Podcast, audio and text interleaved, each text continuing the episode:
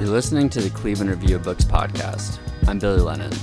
Today, I'm talking with Will Harrison about his piece, A Servant to Sound, on McKenzie Wark's Raving, which was published earlier this year by Duke University Press as a part of their Practices series. We discussed Laurel Halo, not selling out the scene, K-time, the history of techno in the Midwest, raving as liberatory practice, walking around town with a cute little DJ mixtape playing, and situationism. Will Harrison writes about literature and the visual arts.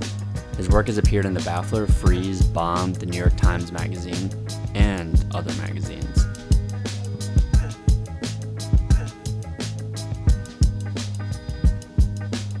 Hi, welcome to another episode of the Cleveland Review Books podcast. Today I'm talking with Will Harrison about his piece, Raving, or a review of Raving by McKenzie Wark, put out by Duke University Press. Will, how's it going? It's going well. How about you? You know, doing all right. So yeah, this is the last podcast I recorded was with Micah Cash, who wrote about Osamu Dazai's. Oh, you do? Work. Yeah. Yeah, he's cool. Sorry, what did he write about?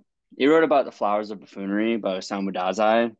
Cool. Which is a book that I've read by an author I've spent a lot of time thinking about.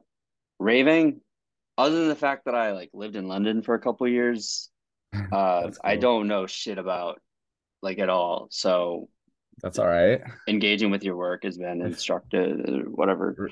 Raving is sort of about not knowing shit, I feel like. And talking to your homies about layering 4 tracks at once. Exactly. Or not talking to your homies at all. Yeah. Okay.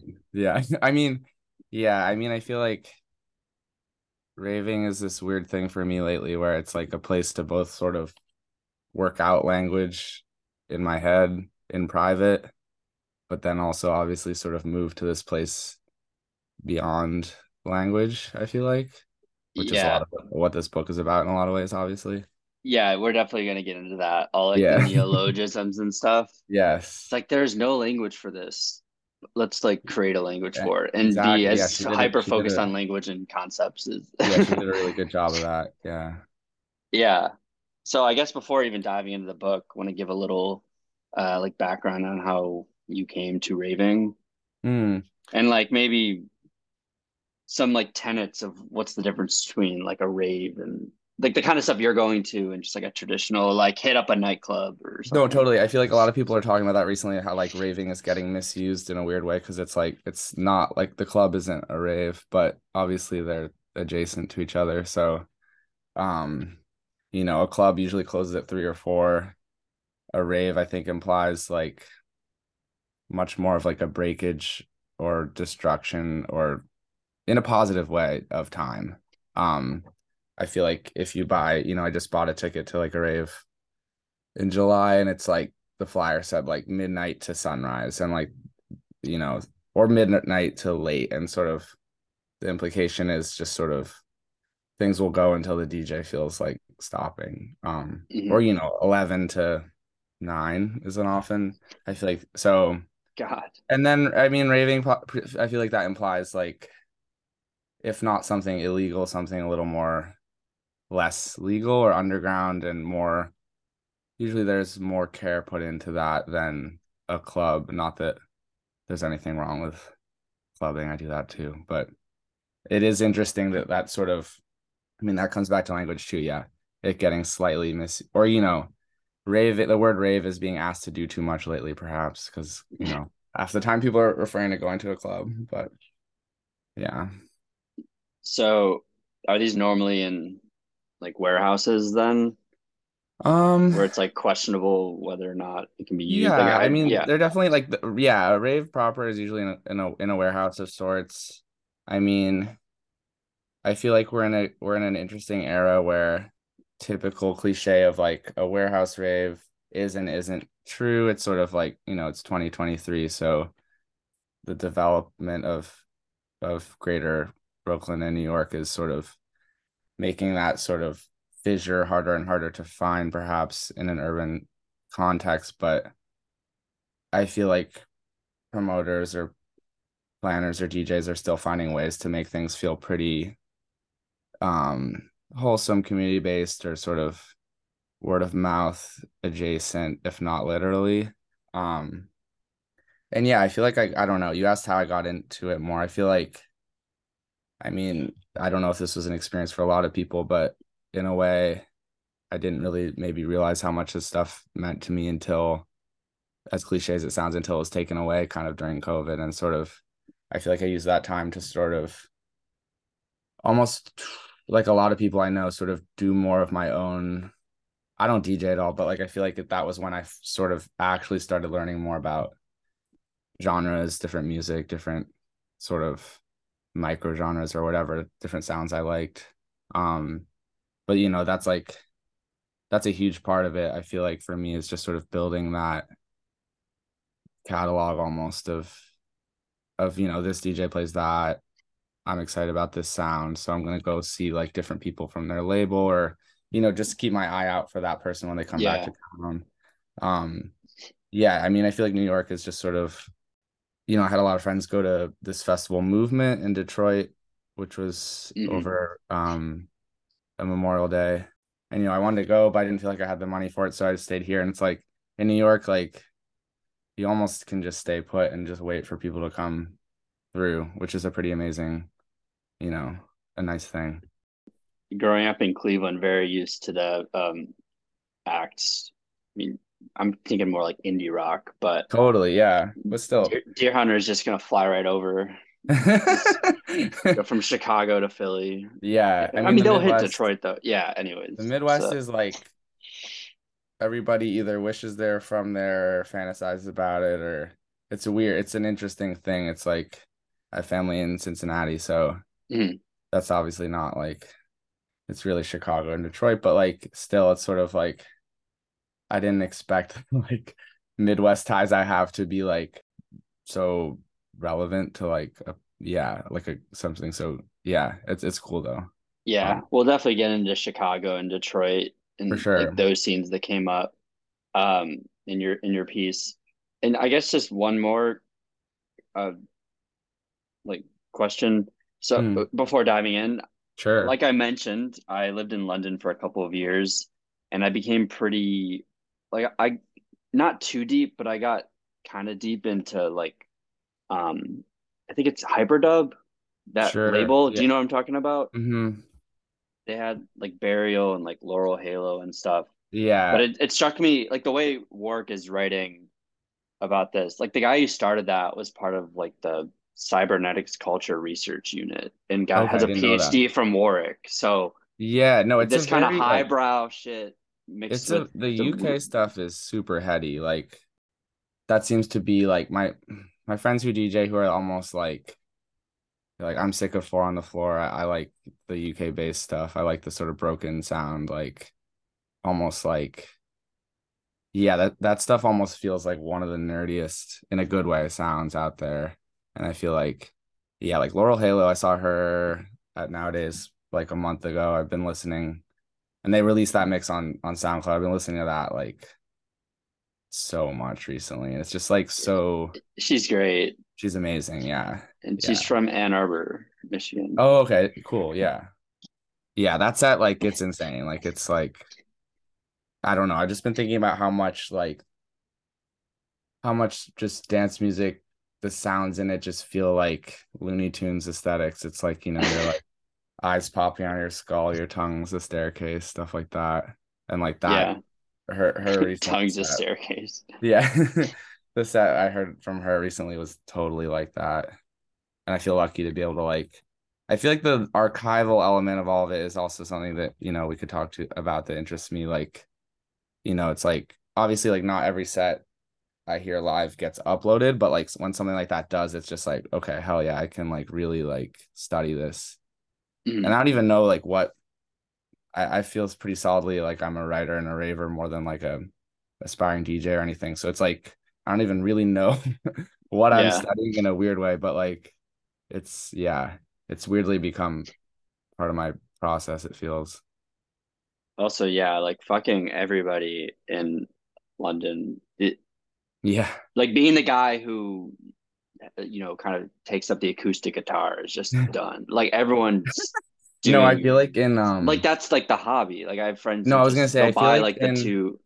One of the things I feel like McKenzie Wark is getting at in this book, and then I've seen in a few other articles, like there was a Resident Advisor article, I forget who by, recent, in the last half year, that was sort of addressing like the way like only now is like this culture becoming even a little mainstream in the US. But then, yeah, it's like there, it's like you can be kind of like, someone who we might read as like a normie in the US and like be really into that like pretty nerdy, like to us pretty like niche sound, mm-hmm. which is kind of like, I don't know. Yeah, I haven't spent it. I would love to go to London and check out the scene, and I haven't really had the opportunity. Yeah, but yeah, like what year were you there? I was there like fall 2019 to fall 2021. Nice. Yeah, did not rave. I was more of a go check out. I mean, there's so much what's a good way to put this? Like, you have your like white boy kind of has like a violin strumming thing. Yeah, he's gonna like not even play the guitar. A girl is just gonna like, croon. They're gonna like light 9 candles and play until the candles go out. Like that sounds they nice. Have some they it was actually cool. There's a really good like avant-garde scene. Yeah, I mean, I feel like those people are like taking that's like ambient, or that's like, it's like it's all related in a way. Yeah. Like even Laurel Halo is dropping some like totally esque shit. Yeah, totally. Like on the one where the cover looks like a trippy Edward Hopper painting. I'm blanking on the name of it. You're good. I am too. Anyways, so okay, diving in. Sure. Yeah. Could you give a brief rundown on what this Duke Practices series is, if you can? Because I also saw I picked one up on running. I also saw and then I saw there was fly fishing. Fly fishing. That's the Dude Rock one. What'd you say that's great? That's the Dude Rock one. Yeah. I should have picked that up. Yeah, they're running, juggling, fly fishing, and raving. I mean, I didn't know that much about the series. I found the series through this book in a way. Mm-hmm. I feel like people have been talking about this book, the Raving, for a while before it came out. I was really hell-bent on finding a way to write about it, but I felt like I sent out a few different pitches to other places I've worked with, and they didn't seem that interested, which is fine, but I felt like a huge mistake on their part. So it was awesome to find you guys. But yeah, I feel like, I don't know. It is a practice. It definitely reaches that point, but it's sort of, I think it was in an interview and not in the book itself, but Wark mentioned how one of the things she really likes about it is it's at a rave. It's everyone's expending all this energy towards nothing in a way. It's there's nothing getting made.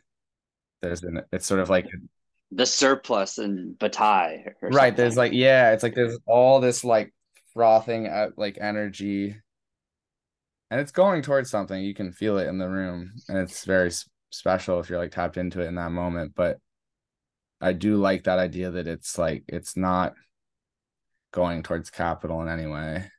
And it's sort of, when people say Cruising Utopia is so influential on how people talk about nightlife as this potential utopic space, which I think is so valid and true and great to think about, but it also can be something a little more nebulous or attainable than that. I feel like it's it doesn't quite need to be utopian to be immersive, worthwhile, transportive. On a different note, regarding the Practices series, one thing that I've always, and then I want to ask you a little bit about McKenzie Wark, for sure, but I remarked to a friend a lot 5 years ago, just having like critic meta brain where you're constantly getting into stuff, but then you, and I think this is why Wark is so obsessed with like different forms of time in this.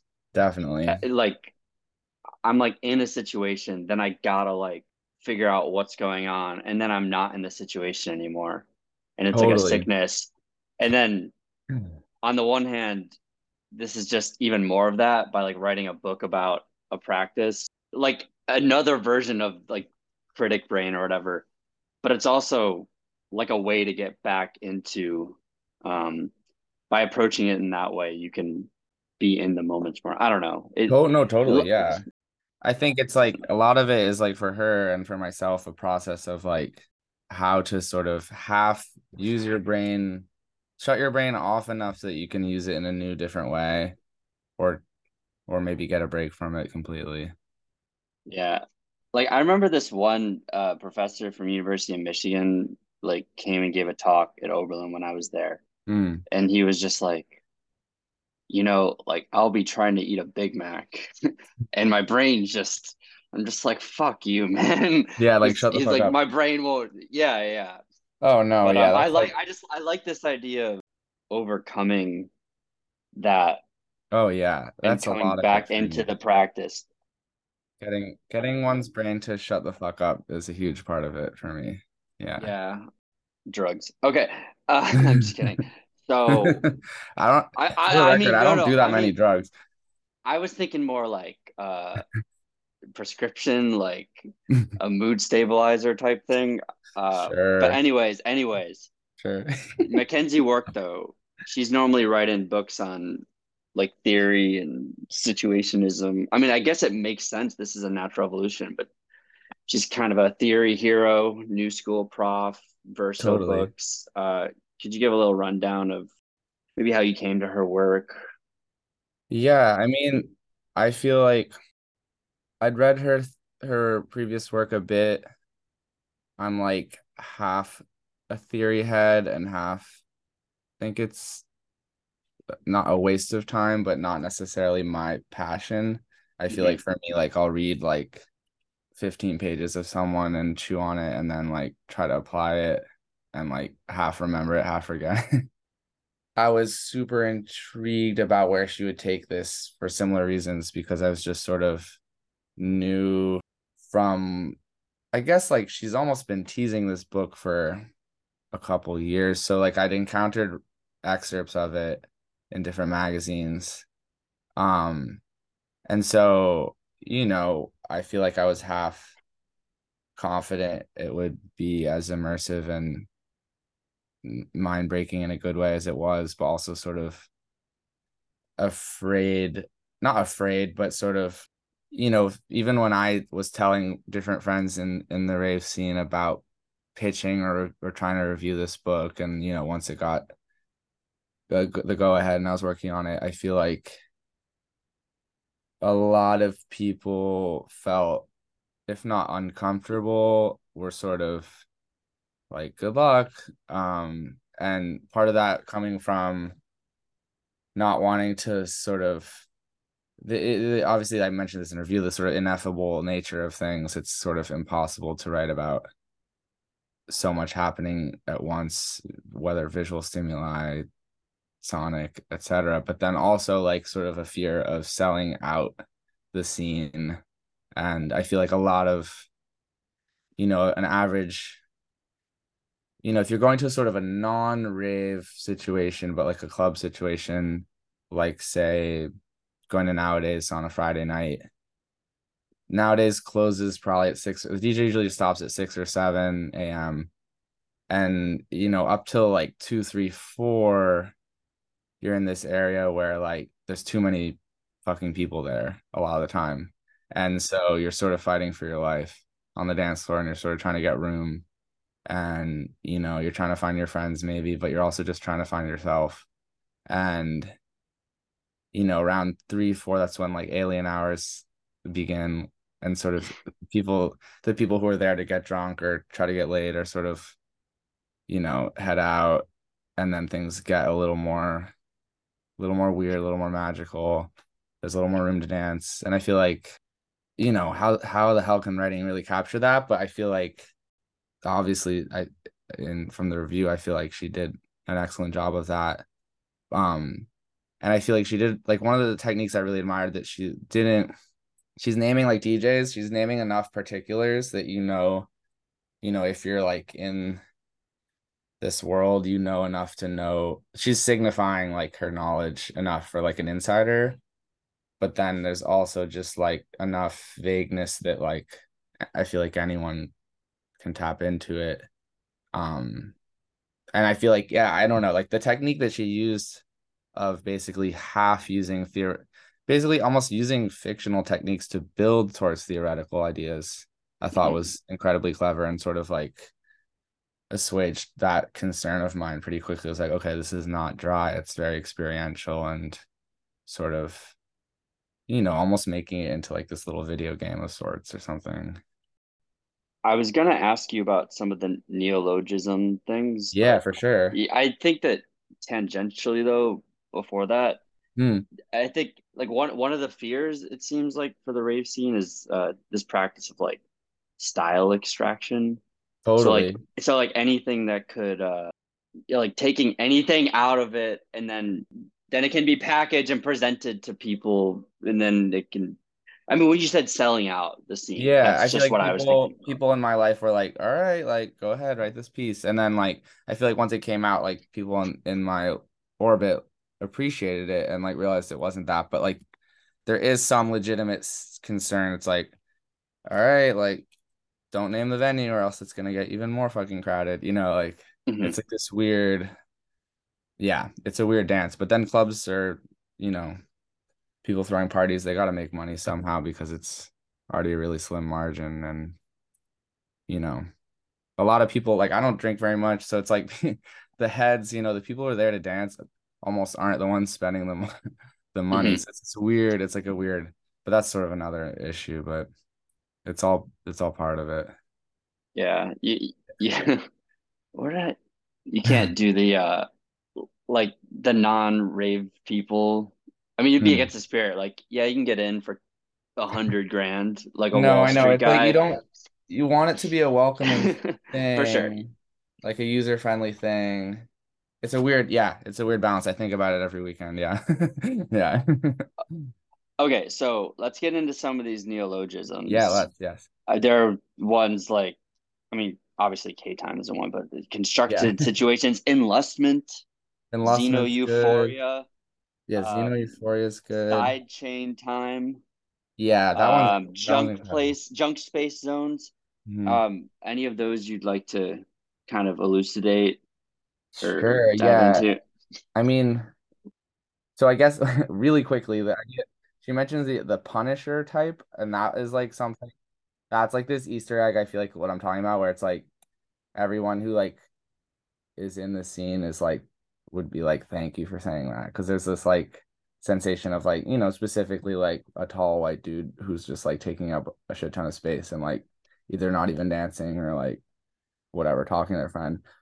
But that one's not that interesting. It's just, like, clocking something real. I mean, I think, like, the constructed situation is sort of, like, where everything departs from. Like, I feel like that's, like, the sort of lodestar in a way, because it's, like, the intention of everything is so important to, like, a rave or even a club night being fun or immersive or successful. Is the lighting good? Is the sound good enough? Are there people... You know, there's this recurring rave series that I really like the booking for, but, like, I'm not going to name them, but, like, it's, like, I was at it the other month, like, a month ago, and I feel like this piece had just come out. I was sort of, like, thinking about all this stuff more in a different way now that I was, like, sort of weirdly done with this project. It was, like, I was on the dance floor. The fog machine was going off for, like, solid 20 minutes, which isn't necessarily a problem, but it was getting really foggy to the point where it's like, can the DJs even see the decks at this point? And, like, but there was no evidence of anyone, like, working, like, the space as, like, a safe space monitor, or just sort of, like, you know, like, as a host per se.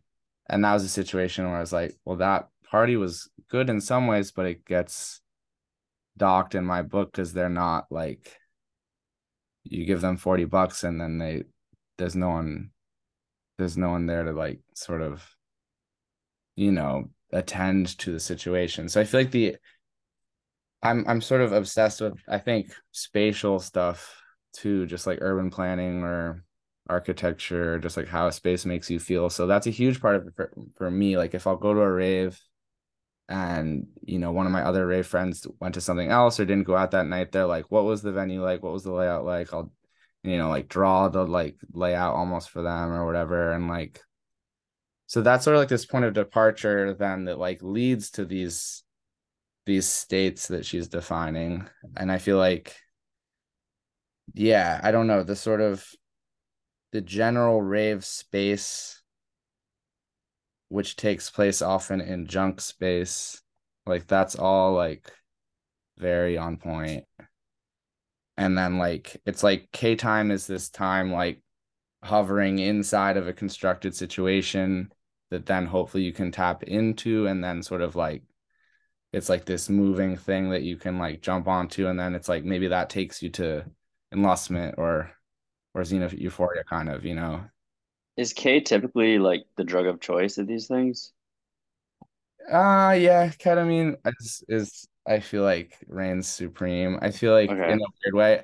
I mean, it's a funny drug because it's pretty subtle and, you know, it's not like MDMA or something like that that's just gonna like blast the roof off your head in a way, which is kind of, I think, why people like it, because it's a little bit more sustainable perhaps, and it's a little bit more like, it's very introspective, so it's sort of like part of the like, you're in a community perhaps. Like I feel like I have genuine community in this scene, but then also at the end of the day, it's one of the few places where I'm like enjoying spending time by myself, like on the dance floor. And I feel like that's definitely the appeal of ketamine. It's sort of like introducing like this new type of introspection that doesn't feel as scary maybe as like day-to-day introspection. Mm-hmm. But yeah, I feel like the K-time thing is more like I feel like I'm tapping into ketamine time even if I'm not on ketamine, which so it's like sort of like, it's like a good way of her gesturing towards something, but it's not like, you get kind of like more into this stuff, it's sort of just like a mindset as much as like a as yeah, like, I understand. Yeah, and ultimately like you're constructing like a really good night, but it seems like it's also, I don't want to say therapeutic, but like, no, it is. You're coming, yeah, I mean, you're coming out of it. It's a thing that's part of like self-development or something. Like totally. It's a positive thing. Totally. And also just on like a very, very literal level, like the, you know, time, she's getting at like all the elements of like this weekend, I went to like the Mets game on Friday.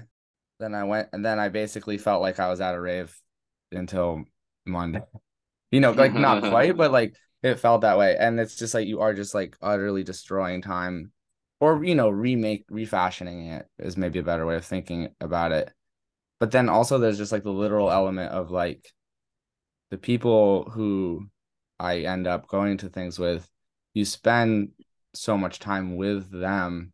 And then it's like, you're sort of like, there are people who I've like almost hardly hung out with outside of this context, but like, they're like some of my closest friends, or, you know, it's just like, it's a specific maybe friendship, but it's like, it feels like very deep because of literal shared time in a way. Yeah.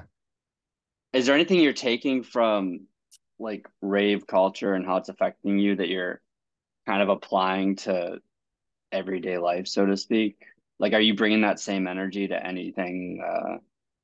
I don't know. Like, yeah, definitely. Yeah, that's a good question. Yeah, I think so. I mean, like I said, just the eye, or even like taking things from life to raving and vice versa, like the eye for like how spaces make me feel, and just I think the attentiveness, I think it's like made me more calm in sort of like disorderly or chaotic social situations. It's sort of like finding a way to zen out in like a crowded place has been definitely useful for my life in New York. Yeah, and just like, I don't know, the music itself is just such a part of my day-to-day life. Like the way one listens to it with people very loud or sort of more, you know, walking around to like a mix is like part of my writing process at this point, I feel like, because it's just sort of like, what was that sound? Okay, that sounds like ping pong balls and whipped cream. That sounds like, you know, that sounds like a digital like RAV4 driving up like a desert hill or whatever, you know, like that kind of stuff. Yeah, which is very like small scale, but I just sort of, you know, it's like, okay, I'll write that down, put that in my notes app, see what happens to it later. But I feel like it's like, it teaches me to do sort of this like accretion of ideas. So it's like, I'll go out on a Friday night and I have like 2 ideas on the dance floor. They're not even that good. They're probably just like visual descriptions of sounds like that. But, you know, I'll put them in my notebook, so to speak. And then it keeps building in a way, because it's just sort of like, I mean, it's like, she gets at this, like you step into rave time and you're connected with like every time you've been in that time in a weird way. Mm-hmm. So it's sort of just like the spirit world and Avatar, forever time. Yeah. All right. if you've watched Korra. Yeah. Yeah. Well, I think we might even like have enough like now. Yeah, I think so. Yeah. And I would say, I mean, is it footwork in Chicago and like acid house? Yeah, I love footwork. And then Detroit techno. It's worth we won't get into it now, but obviously, like the first thing that I said was like London and Hyperdub and stuff. But a lot of these like this music has roots in the Midwest, and it's a really fascinating history. Oh, it's an amazing history. Yeah, I mean, I feel like that's another great thing about the scene is that like everybody who's super invested in it is such a nerd, like so archivally oriented. I feel like a lot of my friends are sort of like on the come up as DJs. So it's like, I'm working on writing stuff alongside them while they're like sort of going through tracks, and they're doing this archival research while I'm doing like my own research. And it's sort of like same, different. And that's a lot of that is just being like, okay, like, we're seeing RP Boo this weekend. Let's get some footwork. Let's see like Coco Bryce get some drum and bass and jungle. You know, it's just like, yeah, it's once you start geeking out on a genre level, it's just, it never ends in a way. 'Cause you're just like, oh shit, that guy's coming to town. I need to see that. And it's like, yeah. Well, I think that's good. I'm not going to try to upgrade the Zoom like right now. No, you're good. You're good. I think we got enough. Yeah, this hasn't happened before. Where it's gone this long. Yeah, thanks so much, Will. Yeah, thank you, Billy. Let's hang out sometime. For sure, I'd love that. Yeah, I actually it's funny, you went to Oberlin, I went to Kenyon, which is like funny. Oh, shit. Yeah, don't put that on the pod, though. Or I don't know. Well, whatever. I'm joking. All right, bye. Have a good rest of your day. Yeah, you too, take care. Thanks again for listening to the Cleveland Review of Books podcast. Producer and artist A-Live of Cleveland's own Muamin Collective graciously provided the music we use for the intro, as well as the music you're listening to right now. We publish reviews, essays, interviews, and excerpts online at clereviewofbooks.com about 3 times per week. We recommend signing up for our bi-weekly newsletter, a link to which can be found in the show notes, as we all adjust to a shifting social media environment. You can also purchase issues and merch, including hats, tote bags, and shirts in our online store. I'd also like to shout out all of our amazing editors, including Zach Peckham, Bree Demanda, Robert Giddings, Alana Pakros, Angelo Maniage, Morgan Ford, Michael Credico, Helen Rauner, Jacob Brueggemann, Philip Harris, Allie Black, Isabel Blakeway-Phillips, Eli Scope, and R.A. Washington. See you next time.